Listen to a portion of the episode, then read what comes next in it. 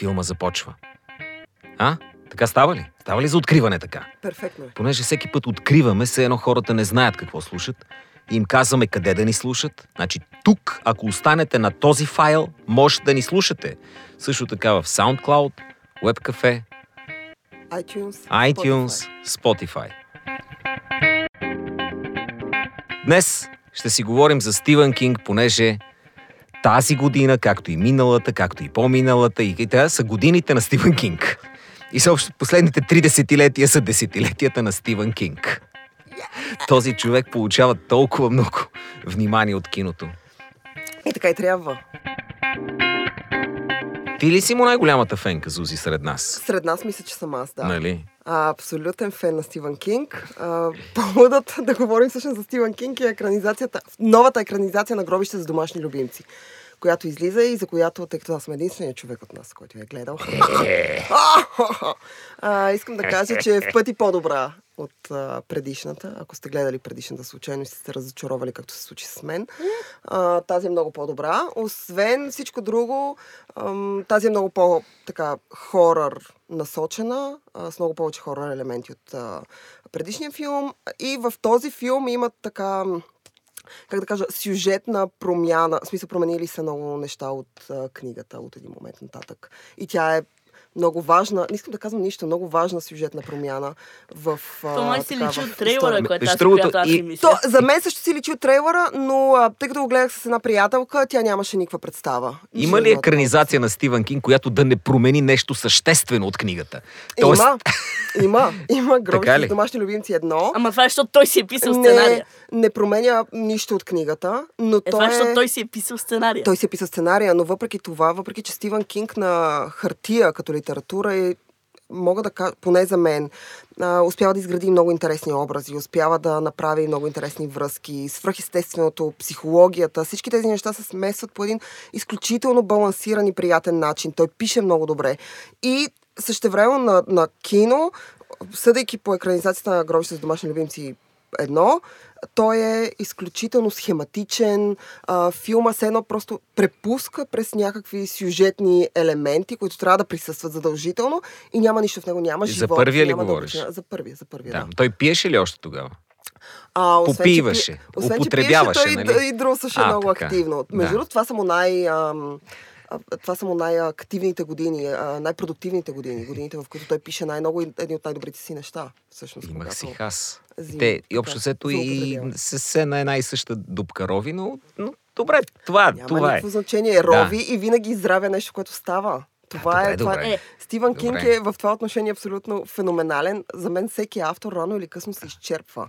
Нали, той успява или започва да се повтаря, или като се повтаря. Дори когато някой се повтаря, той може да ти бъде интересен и любопитен до един момент. От един момент нататък той ти става скучен. Стивън Кинг, толкова години, иначе Стивън Кинг работи от 70-те активно, пише романи. До днес той не става скучен, смисъл, напротив, той продължава да държи едно ниво, което е това се нарича добро. Фен. Мен ми стана скучен с втората книга, която прочетох. Коя беше тя? Втората беше Сиянието, опасявам се. И понеже пък после разбрах Кубрик. Ти ги започва хронологично ли да ги четеш? Не знам, така се случи. И понеже така да разбрах какво мисли Кубрик за адаптацията, после разбрах какво мисли Стивън Кинг за това, което Кубрик е направил. Това, което Кубрик е направил, ми хареса повече и някак си Стивън Кинг ми изпадна. Изпадна ми. И автор, който съответства на твоето фенство на Стивън Кинг, аз друг тип хорари четях, гришам, съдебни хорари. Какво се случва с този човек, но той накрая се измъква. Гришам не си чела, нали? Не си му фен. Аз не съм най-големия фен на Гришам. Чела ли си едно, си чела всичко. Казваш, аз така казвам за Кинг. Аз съм чела 2-3 неща от Гришам. Харесвам детската му поредица за детето адвокат. Ми е доста приятно. Та не съм чел, ти му уби. Има детска поредица за малко детенце адвокат, супер яка, която аз много харесвам. Тези, така, книгите му за възрастни са ми по... Наистина, ако си чела едно, смятам, че си чела всичко. Да. Стивън Кинг все още успява да ме изненада, защото... Добре. Защото, може би, защото той има, освен, че работи Той е най-известен с романите си и с адаптациите по свръхестествените му романи, в смисъл с свръхестествени елементи, с някакви ужаси, но той има и много романи, много истории, които са всъщност чисто драматични и така с психология. Аз харесвам много адаптации. Такива, но ти каза Сиянието, това ли е твоя люби филм по Кинг? Ще говорим за кино. Това е правилният отговор. Да, то е единственият правилен. Аз смятам, че има други чудесни адаптации по Кинг. Мизери. Може да има други чудесни адаптации, но няма по-добри. Мизери, Кери са в моят топ абсолютно. Кери. Мизери, Кери. Не са Stand по-добри. By Me. Пак не Stand by Me е и Шоушенк, и затворихме петицата. Ето, кажи, защо ти харесват? Давай. Това е брой за Кинг. Но да кажеш, защо не ти харесва? Мен Кинг като автор не можа да ме грабне, но това не е негова вина. Аз съм чука, съжалявам, извинявам се, господин Кинг, съжалявам, не можах да се впусна. Не можах да се впусна, други интереси имах. И после, като са се появявали филми по него и хората са, вау, Стивън Кинг, филм по Стивън Кинг, и бях, окей, добре. И съм ги гледал и не можах да намеря истински Стивън Кинговото, слава богу, в това ветрило, понеже Шоушенк е много различен, Stand by Me също не е класически, Мизери, така. Той е по-скоро трилър. Кери и за тая менструация също ме така грабна, беше ми любопитно. Какво изпитват жените, що за ужас е това? Не е чак такова, искам да кажа, че не е чак такова. Що за ужас е това? Тук не е малко така към женската. Да ти дойде на абитуренския бал. То не беше на абитуренския бал, беше в училище, в съблекалнията и не се случва по този начин, държа да кажа. Кинг така мисли, че се случва и аз като момченци, аз така мисля, че се случва. Ужас! Не ме е било страх. Каза го с колебание, усетих. Винаги трябва да се едно. И след това дойде Сиянието, което си е отделна тема. Ако ще говорим за Сиянието, отделно да говорим, но Стивън Кинг не харесва тази адаптация и следователно не би трябвало да е много правилно да отделяме кой знае какво внимание. Не, напротив, трябва да отделим на всичко. Мисля, че специално на Сиянието сме посвещавали доста разговор. Не, аз нямам нищо против, аз обожавам Сиянието. За мен то е естествено. Аз дори не съм сигурен, че трябва да го броя като адаптация по Стивън Кинг. Формално се води, но това е. Мисля, това е 98% филм на Стенли Кубрик и 2% Стивън Кинг. Основният плот е на Стивън Кинг, камон. Да, бе, ма ти основни плотове са колко са оригинални тия истории, нали? Абе, не знам дали са оригинални, ама Стивън Кинг е измислил, нали? Смисъл. В крайна сметка... 2%, бе. Да, бе, някакъв писател по удялия решава да изколи семейството си с брат. Извинявам се, това не е плота на Сиянието, само да кажем. Мисля, това е... А как? Плота на Сиянието е за Сиянието, всъщност. Това трептене, което има. Но не е толкова плоско, както Владо го обяснява. Нали? Не, той го обяснява някакъв... Смисъл, Стивън Кинг е казал, какво ще кажеш да вземем един писател, той да изтреби семейството си в един хотел и Стенли Кубрик от тук нататък измислил всичко останало. Плиз, това не е вярно. Ами самия Стивън Кинг казва, че това вече няма нищо общо с неговия роман, че това си изцял филм на Стенли Кубрик, той се дистанцира публично, сам прави опит след това да заснеме филма, истинската версия, който естествено е отблъскващо слаб.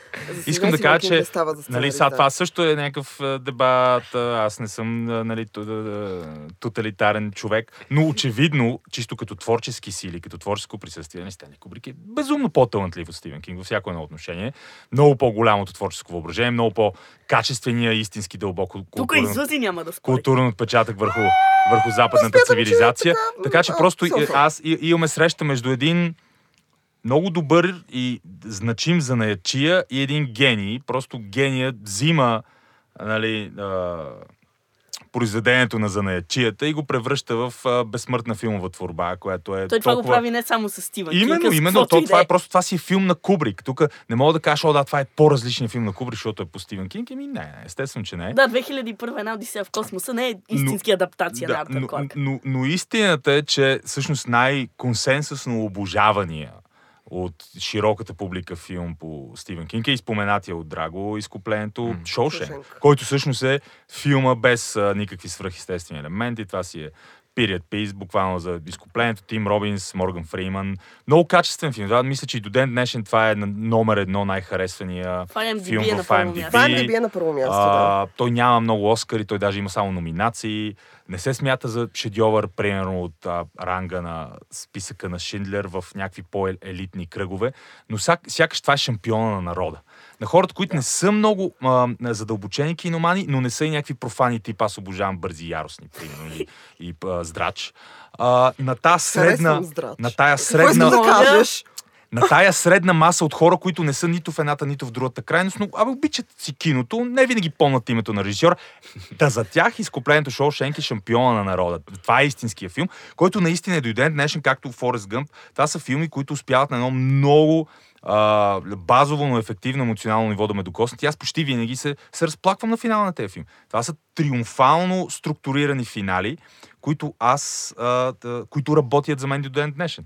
Моята теория специално за Шоушенк е, може би съм я споделял, спретеме, понеже той се измъква по фекалната тръба от затвора Шоушенк, след което той има и такъв елемент. А във филма, нали, вали го дъжд, той се отмива и оттам нататък започва новия живот. Един от най-известните кадри. Точно така. Татриката, даже ако не е и на обложката, на плаката. На задната част на дивидите, мисля. Но всъщност не би могъл човек истински да се измъкне от такава тръба, защото в нея няма проветрение от никъде и вътре газовете, съжалявам, че така в подкаст за кино говорим, затова са отровни и всъщност не би могъл да издържиш. Така че аз приемам следното. Няма измъкване от там. Има край, след което е илюзията какво би било от другата страна. По-добре да влезеш в тая тръба, отколкото да седиш в другото. Тоест, хепи енда на филма, защото той предлага един хепи енд в крайна сметка, е фалшив. Не е Стивън Кинговски истински и за това е скрит някакси. Скрит вътре в самия филм и ти не знаеш, че гледаш ужаса, в който... Момент, да, фантазия от един момент нататък. Защото той целият загатва с тия фантазии. Рита Хейуърд е фантазия, която е в заглавието на книгата. Той е Рита Хейуърд и изкуплението Шоушенк. Къде отиде Рита Хейуърд от заглавието на самия филм? Махна. Искаш ли ти кажа, сега ще ви споделя една мръсна тайна. Истински феминистки, ако има, извинявам се, че пак хванах тази тема, трябва да си иска да се върне Рита Хейуърд в заглавието. Не, виж сега, посланието на филма, верно, мога да бъде. Аз си приемам, аз ще си живея с идеята, че това е истинския финал, че филма така се свършва, но посланието може да бъде, че наистина измъкването от лайната е само на кино. Мога да стане само на кино. Естествено, че в реалността сюжета е абсолютен. Нали? Цялото суспендиране на дисбелифа, както се казва на модерен български език, е изведено до крайност тук. Много еластично. Но аз ти казвам, филма за мен работи. Другия по-скоро, наистина, тежко маринован в мелодрама филм по Стивън Кинг, който повечето хора обожават, а аз ненавиждам дълбоко, е Зеленият път. Това за мен е кошмар. Защо не навчаква да ненавиждаме Зеления път? С посланието, с обема си, с тия, нали, плоски персонажи. Страхотно е заснет. Франк Дарабон си е майстор, въпреки че, честно казано, даже малко е подценен, чисто като техничар. Супер изпълнения, готини моменти, сцени, но вече на мен ми е твърде силно упражнението по емоционален рекет, ми е тулмъч на мен. Истина... И аз го харесах на първо гледане. И аз и на второ, и на трето вече, и с всяко следващо гледане ми става все по-противен този филм. Да, и аз сега беше скучен. Зеления път не ми е някакъв топ. Никога не... Гледал съм го два пъти. Единия път абсолютно нарочно. Втория път супер случайно го хванах по някаква телевизия. Никога няма да си пусна този филм доброволно, когато някой ми каже: искаш да гледаме нещо по Стивън Кинг, никога няма да кажа: хайде да гледаме Зеления път. Абсолютно абсурдно е, но сам по себе си като филм той работи. Сега, истината част не съм чела новелата, по която е направен, но за изкуплението Шоушенк тук е една мръсна тайна, много малко хора знаят това, сега ще я споделя. Аз съм за първи път изгледах изкуплението Шоушенк, когато бях на 27 или 28 години. Значи било преди 5-6 години това.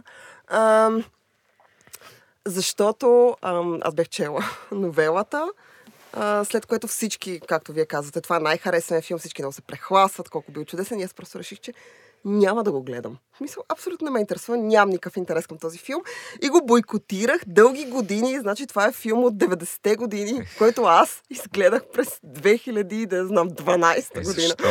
Просто бях решила, че ще го бойкотирам и от време на време съм участвала в такива разговори, в които някой казва: не знам си какво е изкуплението Шоушенк е супер, и аз казвам: да, много е приятен. Никога не си признах, че не съм го гледала, но истината, че го изгледах. Всеки има такива филми. Истината, че повечето хора борават по този начин с книги, нали, които не са прочели, но някакси знаеки много неща за тях смятат, че са. С филми, филмът в крайна сметка е удоволствие, което не ти отнема чак толкова много време. Освен това, Шоушенк наистина е добър филм, той е направен добре. Така е, така е. Но аз толкова много го бойкотирах, толкова не исках да го гледам, че наистина го изгледах и то беше такова се насилих и си казах, окей, дай накрая да го... после, каква съм загубена, защо не го гледах? Не, какво съм правила с живота си без изкуплението Шоушенк? Не съм си казала такова нещо. Напротив, казах, филма наистина е чудесен и когато вече го гледаш с течение на времето, не когато е в най-големия си пик, в мига, в който всички говорят за това, или когато успяваш да изгледаш някакъв такъв филм, с течение на времето разбираш, поне аз така смятам, може да оцениш много повече някакви негови качества.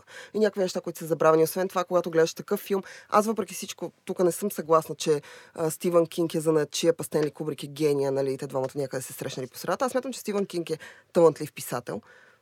Не казвам, че Стенли Кубрик не е абсолютно гениален.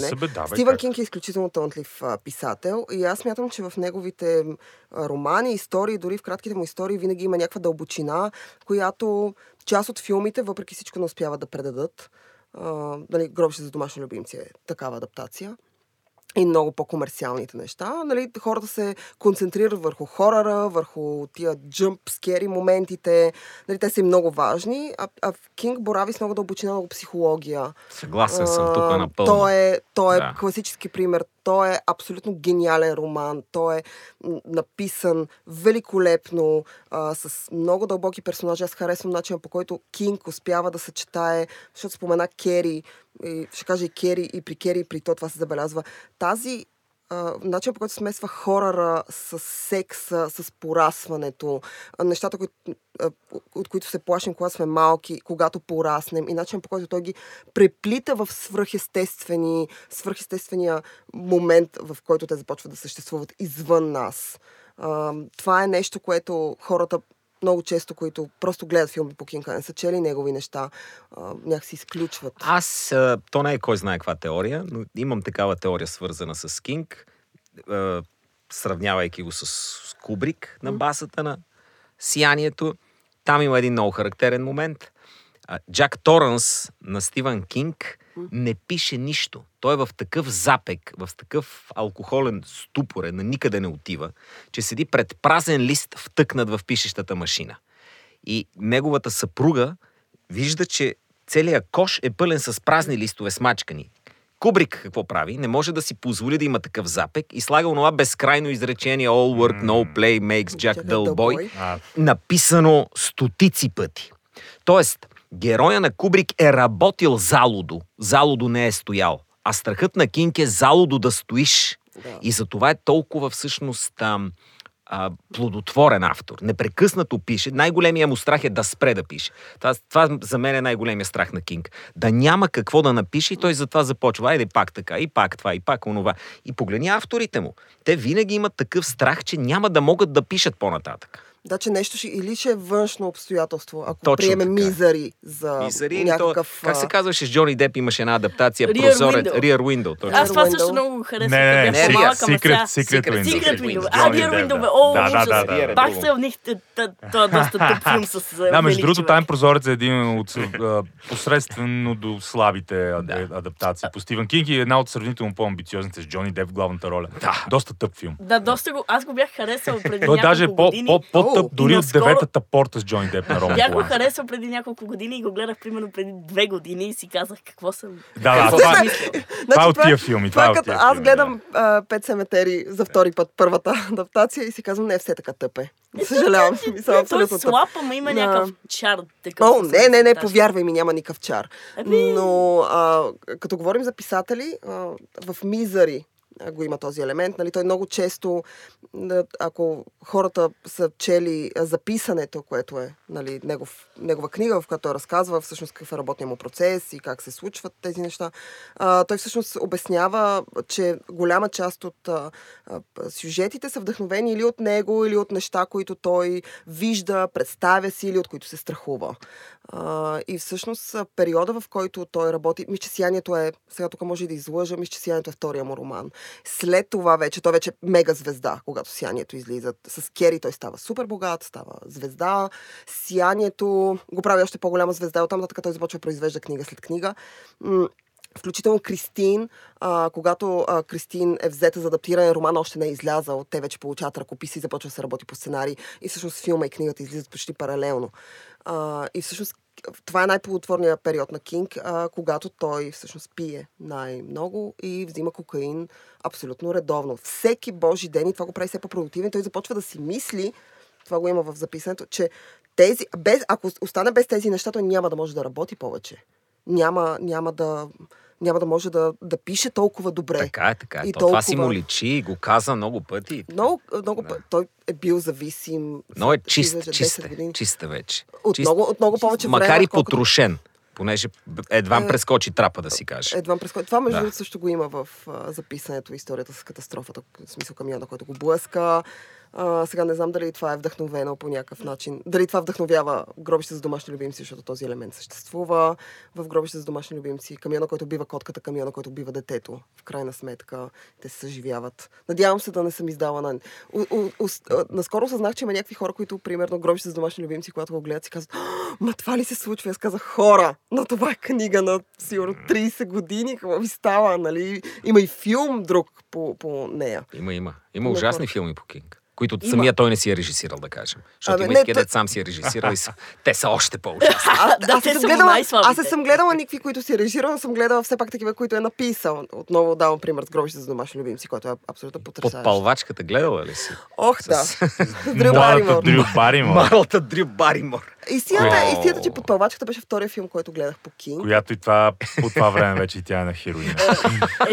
Не. Тя е на алкохол по това време, защото е много малка. Аз съм чел, че тя още на 11 започва да наркотиците. Тя е алкохолик на 12, но сега не знам дали взима и наркотици. Тя и наркотици имало. Това също е история, която Кинг би трябвал да напише, ама не ми интересува. Защото на 11, на 12 да си... Така те е смачкала тази система, в която трябва да си звезда, пък всъщност дупка. Черна дупка. Много слаб филм на Стивън Кинг, който той си е режисирал, който аз харесвам, защото е толкова слаб, че той е пак е някакъв The Room тип, не чак толкова трагичен, но е доста слаб, е Maximum Overdrive. Той вчера го имаше на Lame Quiz-а. Да. И разкажи за Maximum Overdrive. Някакви коли там правиха нещо. Той не кой знае какво, ама е толкова слабо направен, че той си го режисира, пише го и има някаква кратка роля, един банкомат го псуваш или нещо такова. Това е заслужава. Това е точно тип вече и истинските култови сцени. Не както казваме Титаник е култов. Не Титаник е култов. Розово фламинго е култов. Както и да е, точно това е толкова лошо, че си става иконично, наистина. Но това също е тази фасцинация на Стивън Кинг въобще по оживяването на машините, по машината, която се обръща срещу човека, която особено в епохата на надвисналото бъдеще на изкуствен интелект го прави още по-актуален.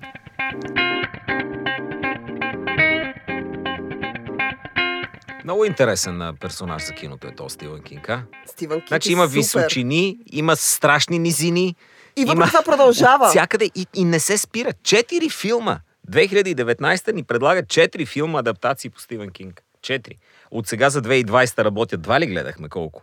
От 2018 имаше 3 филма. Тоест изминалите години... Не помня. Да, гледах такава класация за адаптации. Не класация, новини. Какво предстои?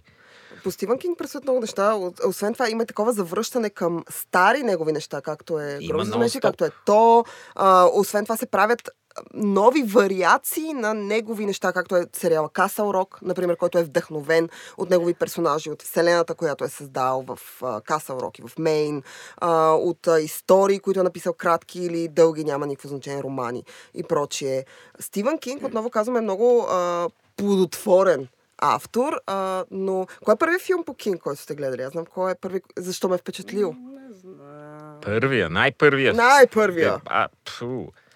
Вау. Трябва да си бил много млад. Аз със сигурност не помня отделно. Аз съм сигурен, че съм гледал филми, които изобщо не съм знал тогава, че са по Стивен Кинг. Отделно има филми, които аз горе-долу съм запознат с тях, гледал съм ги отчасти, гледал съм ги отдавна или само съм чувал за тях, но все още не знам, че са по Стивен Кинг. Оня ден попаднах на един безумно глупав филм, сравнително нов с Кристиан Слейтър, Кадилакът на Долан.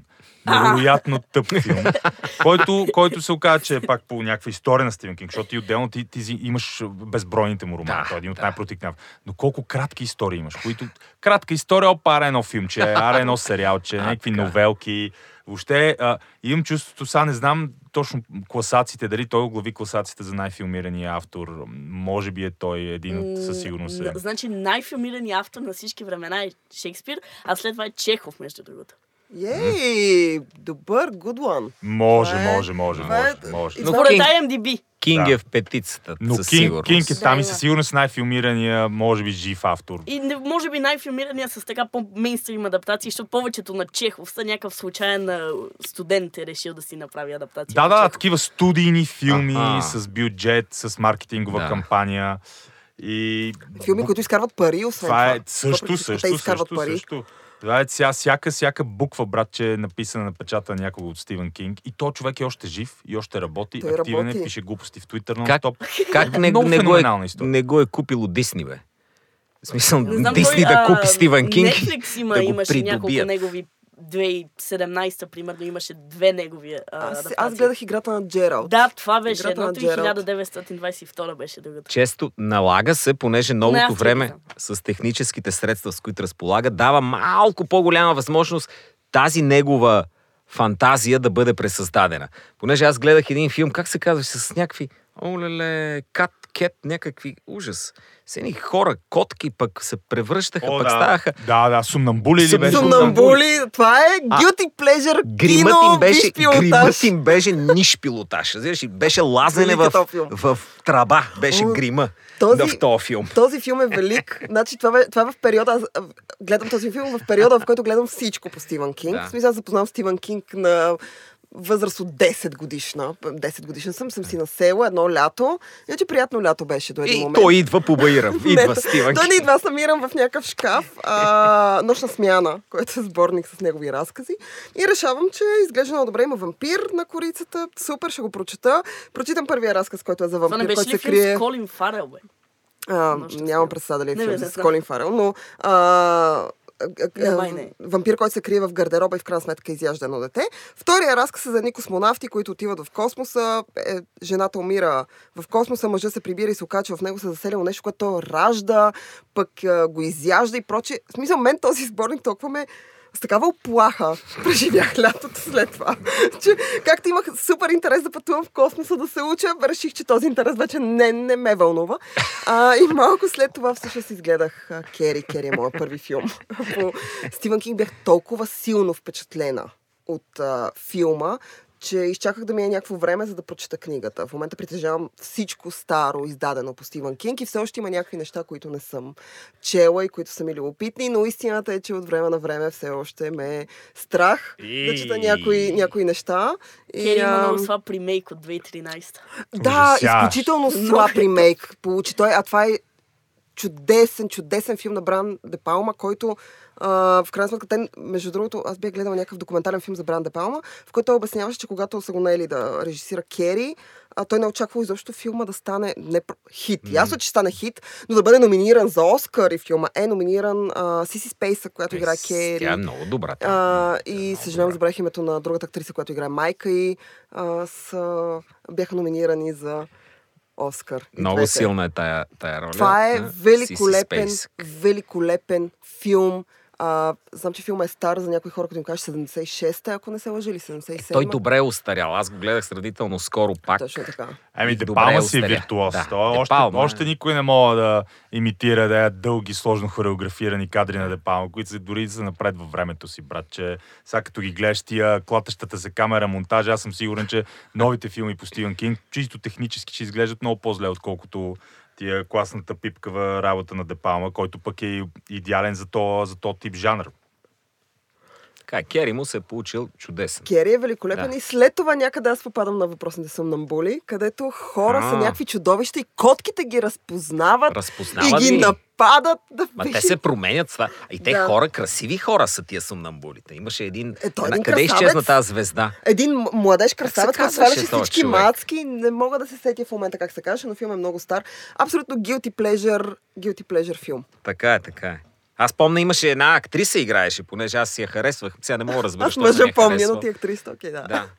Тя и в Twin Peaks се появяваше. Метчен Емик. Метчен Емик, да. Ма те я викат Метчен американците, защото са толкова. Да, и аз така викам. И беше голяма кака, така много хубава кака. Аз сега, че е хубава така. Тази, тя участва в Сънамбури, бъде забравила си. Да, тя участва там. Тя беше... Но така си заляза и тази актриска. Добре, време да кажа тази нещо актриска. За... Не, аз имам в Инстаграм много активна. Имаше в Инстаграм? Имам и в Инстаграм, да. Но време да кажем нещо за новите адаптации по Кин, които предстоят. Един малък акцент. Давайте му четвърст. Има някаква Доктор Слип, която е на Майк Фланаган, който режисира играта на Джералд и моя любим сериал за миналата година. И това е сиквел на Сиянието за малкия Дани Торанс и горе-долу това не съм чел книгата. Нищо не знам, но имам някакви умерени очаквания.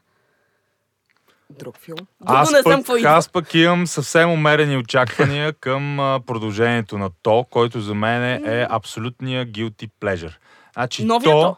Да, новия То. То беше много плосък и повърхностен филм, предвидим, по формулата, но толкова не е ангажиращ, толкова прилично, приятно, даже естетически реализиран, с добър бюджет, с добро ниво на чисто качеството на продукцията е хубаво и нямаше някаква претенция. Аз не знам сега, за сигурност вие мога да говорите много за Рома, колко е 1000 страници, там сигурно има и претенции, и дълбочина, но филма е такова готино корпоративно отроче, че ако не си ангажиран с романа, както аз, си го гледаш и си гледаш продължението и не ти пука колко е предвидим. Ето това е готина корпоративна продукция.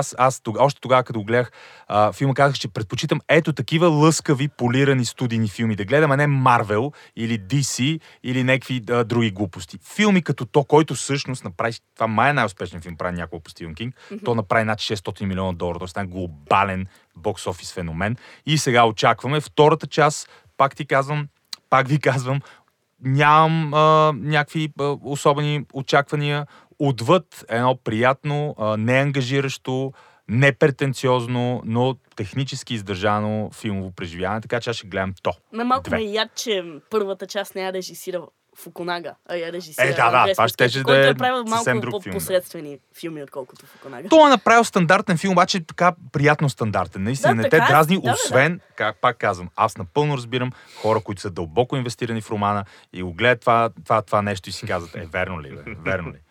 Аз съм окей и с тези, нали... Не, аз съм чел, като много харесва романа. Аз съм чел романа. От нашата група, аз съм единствена, да чел този роман. Ти си лудофенка, точно така. Ти си на фенка. Тя прочете То. Аз не съм лудофенка. Аз просто били го хванала Стивен Кинг и да го вържеш у вас и ако иска да бяга, да му струшиш краката. Не, никога.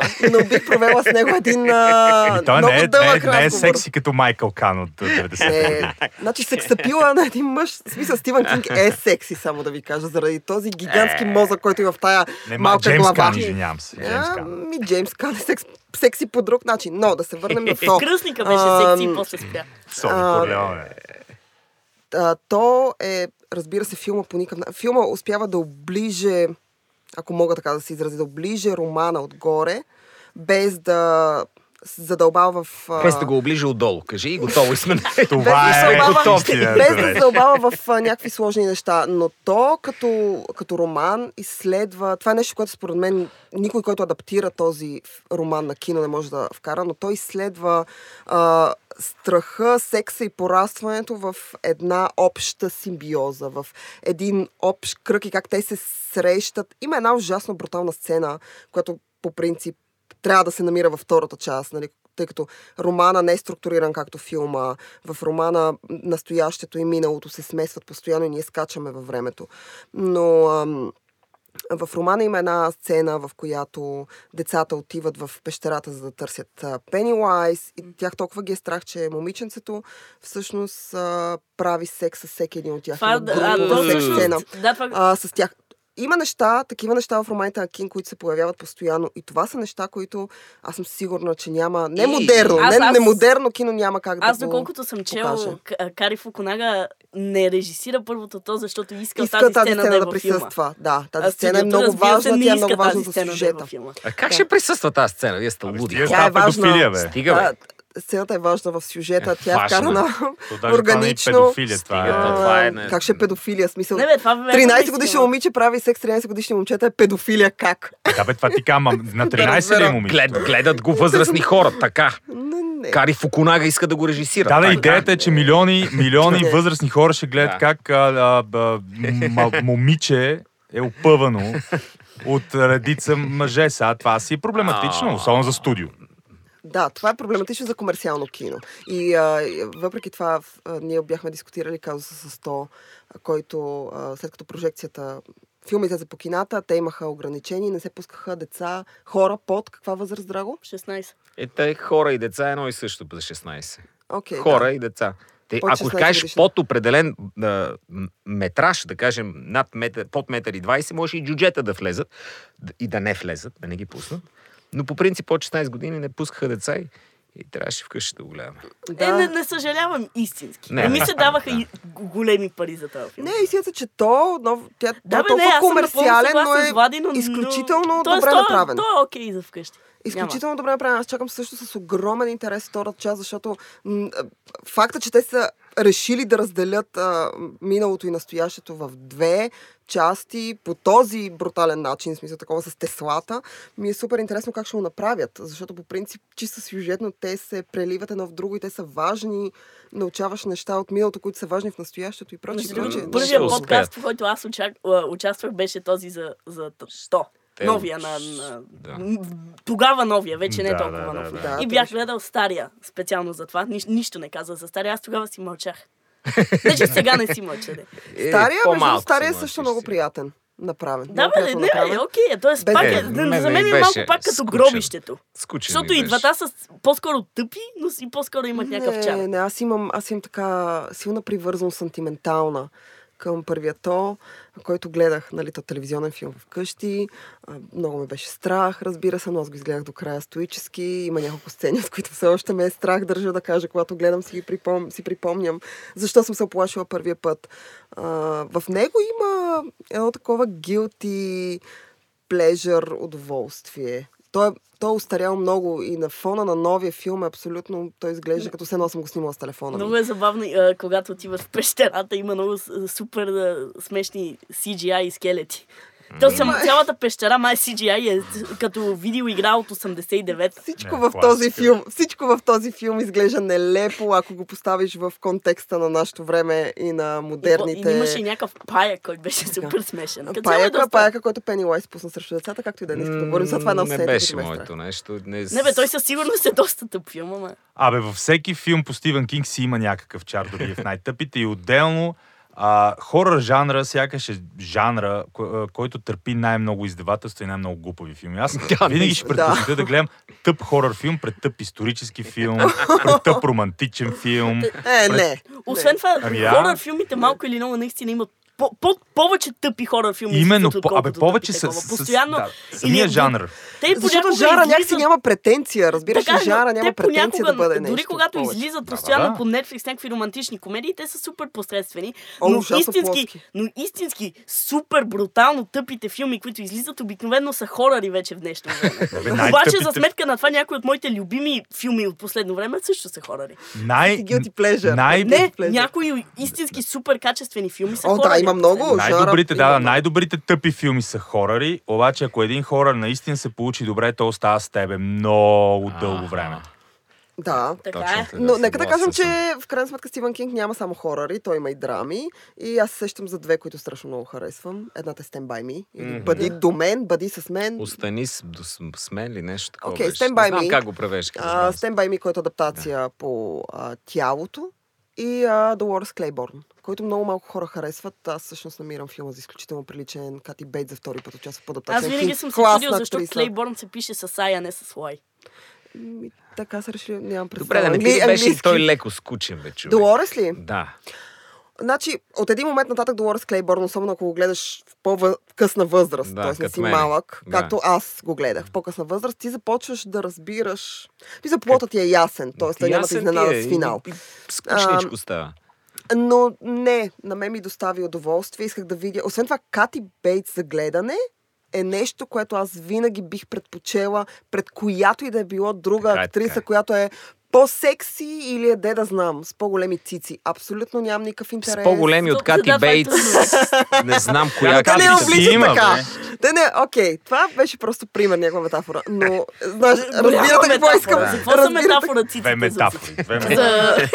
Значи, може ли да не говорим за цици? В смисъл, когато все пак аз се присъствам. Цици никой не може да са метафори. Трябва да направим един подкаст за най-красивите гърди в киното. Аз смятам, че заслужаваме такъв.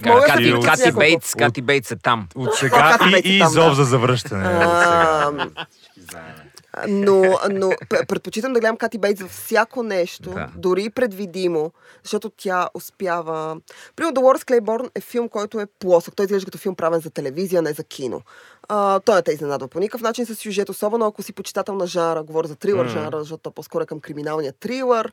Даже няма и трилър елементи. Криминалната драма, отколкото каквито и да било други, нали, някакви жанрови елементи да се появяват. Но въпреки това, ако си почитател, винаги мога да разбереш какъв е финал. И Кати Бейтс успява да придаде някаква класа и дълбочина на нещо, което иначе няма. Не спорим, Кати Бейтс е страхотна, не спорим. Харесвам я. Но като цяло ми беше скучничко, само това казвах. Да, Кати го вади. Кати го прави целият филм. Кати изнася този филм на гърба си. Другия филм е Stand By Me, който аз страшно много харесвам. И ето, ако хората реват на Зеления път и изкуплението в Шоушенк, аз там не съм плакала. Но Stand By Me е филм, който ме трогна жестоко, намери ме в подходящия момент. Беше ми филм за приятелството, за раздялата, за... както тук ще цитирам Шайа Лабьов, който казва, момента, в който разбираш, че детството е свършило и ти вече си станал голям. Това е най-тъжния. Шайа Лабьов може да се цитира само... Да, той кога казва, разбра, че му свърши детството, само да питам. 1992, ако не се лъжи, ме го татуирано на ръката му. Шая?